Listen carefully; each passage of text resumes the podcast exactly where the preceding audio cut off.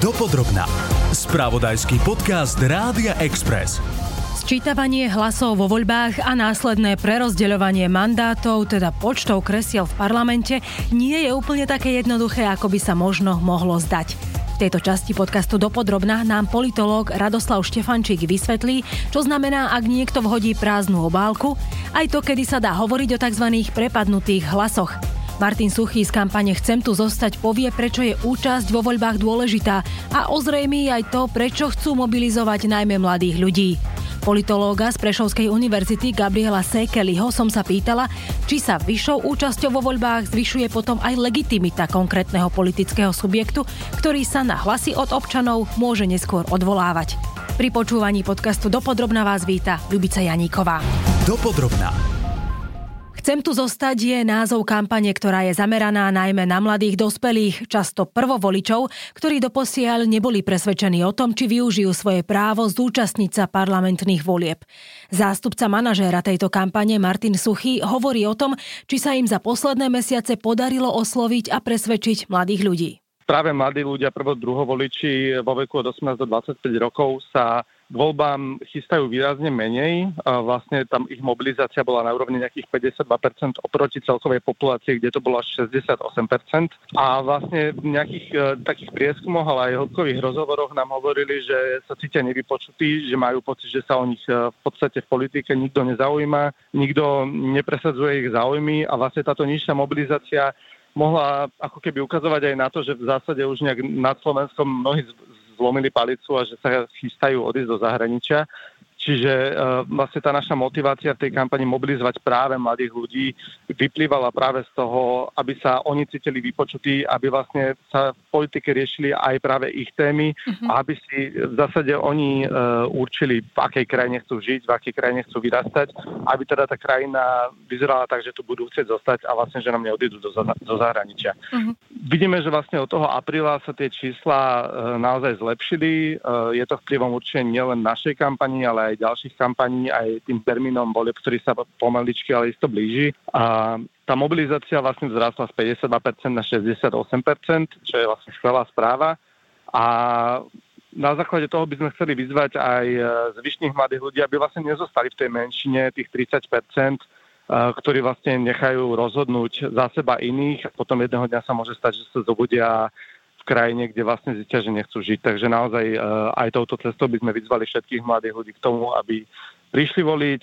Vieme, že žiaden z politikov alebo žiadna zo stran nie je dokonalá, ale vždycky sa dá vybrať. E, ak majú problém si napríklad vybrať, tak e, je v obehu množstvo tzv. volebných kalkulačiek, kde vlastne vedia oni vložiť ako keby nejaké svoje preferencie, svoje názory na rôzne témy a potom vlastne tá kalkulačka, tá aplikácia im povie, s ktorou stranou sa najviac zhodujú v názoroch. Čiže naozaj veríme, že vybrať sa dá.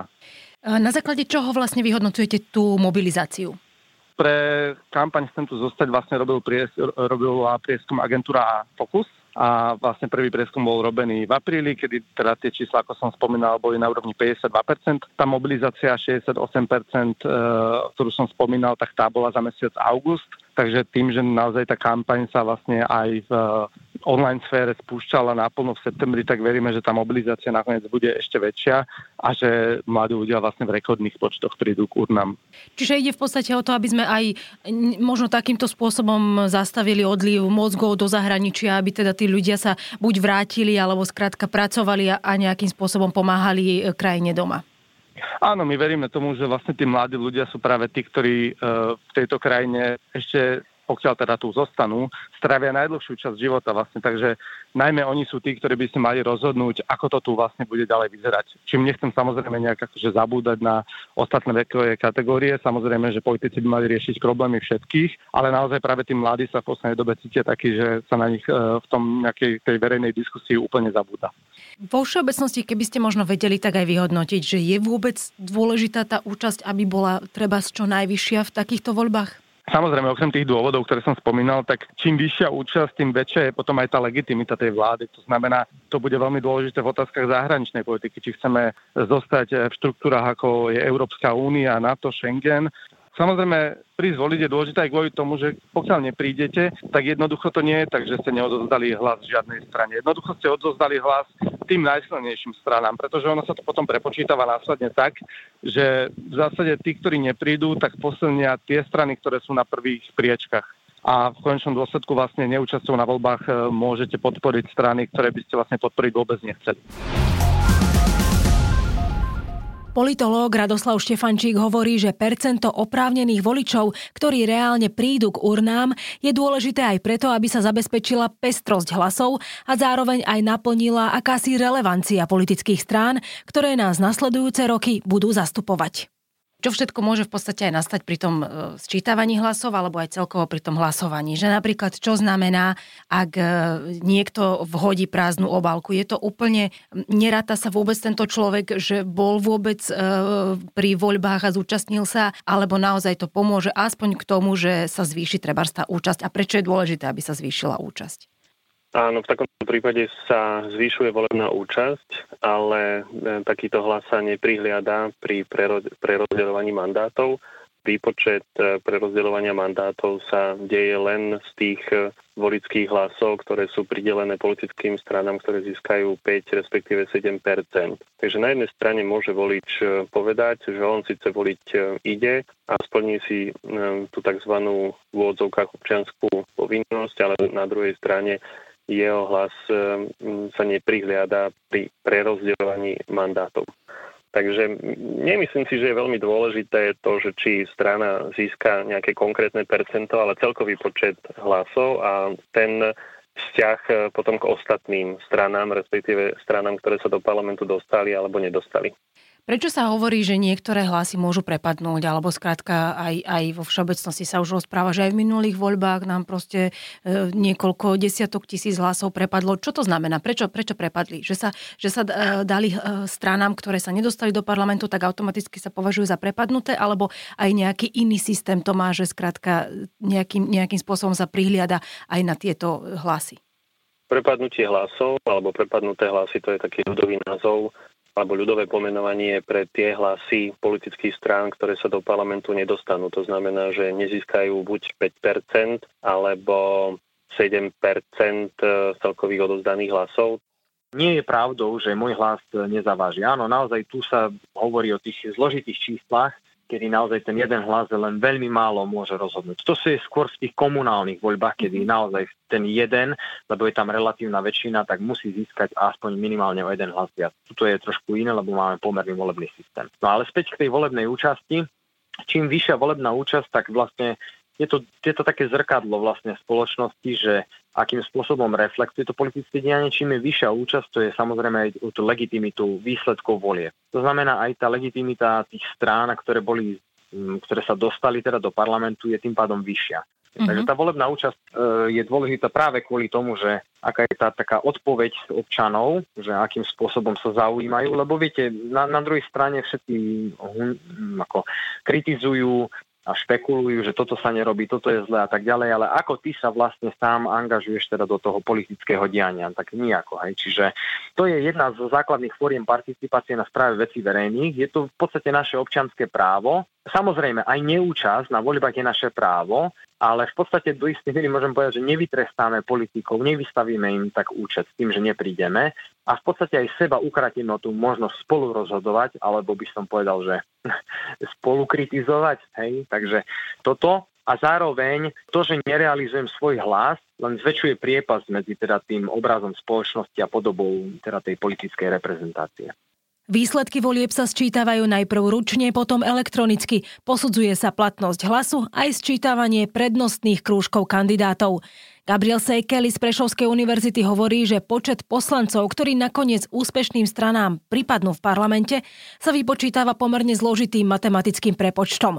Neplatí teda, že ak má politický subjekt 15% hlasov a 15% úspešnosť, automaticky dostane aj 15% z kresiel v Národnej rade. Všetko to závisí od toho, koľko strán si nakoniec bude ukrajovať z pomyselného výsledného koláča. Vyššia účasť mobilizácia voličov ešte neznamená automaticky volebný zisk. keď príde e, vyšší počet voličov, ale aj tak odovzdajú napríklad neplatné ano. hlasy tej danej strane, ano. tak to ako keby ani neprišli. Hovorí sa, že keď e, takéto tie prepadnuté hlasy, alebo že keď sa hlasuje za stranu, ktorá sa napokon nedostane do toho parlamentu, takže v podstate sme pomohli nejakej veľkej strane alebo veľkému alebo víťazovi volieb alebo niekomu, kto sa tam dostal, lebo že skrátka tie hlasy sa im akoby nejakým spôsobom pripočítajú alebo prerozdeľujú. Aký je v tomto ten systém? Predstavme si, že máme na stole pizzu a môžeme ju rozdeliť medzi 5 ľudí alebo medzi 10 ľudí percentuálne podľa výsledku volie. To znamená, že niekto by dostal väčší kus, niekto menší kus, niekto najmenší kus. Keď ich je 5, znamená to, že aj ten najmenší by zrejme dostal väčší kus, ako keď sa tá pizza rozdeľuje medzi desiatich ľudí. Keď ich je 10, tak e, je to úplne prirodzené, že všetci desiatí sa musia nájsť, to znamená, že každému musí nejaký kúsok prináležať. Samozrejme, ten najsilnejší dostane najviac a ten najslabší dostane najmenej, ale tie kúsky sú oveľa menšie, ako keď sa rozdeľujú medzi 5 ľudí. Mandátov v parlamente je 150 a tých 150 mandátov sa prideluje len politickým stranám, ktorým sa podarí prekročiť e, povinné kvórum, to znamená, že 5 alebo 7% a keď je tých politických strán menej, tak e, počet mandátov sa rozdelí, tak, že aj tomu najsilnejšiemu, aj tomu najmenšiemu e, je pridelený väčší počet kresiel v parlamente, ako keď sa rozdeľuje, keď sa tých 150 mandátov rozdeľuje napríklad medzi 10 strán. Preto teda platí, že keď e, napríklad sa do parlamentu nedostanú 3 alebo 4 politické strany, tak to vlastne navýši počet získaných mandátov tých strán, ktoré sa do parlamentu dostanú.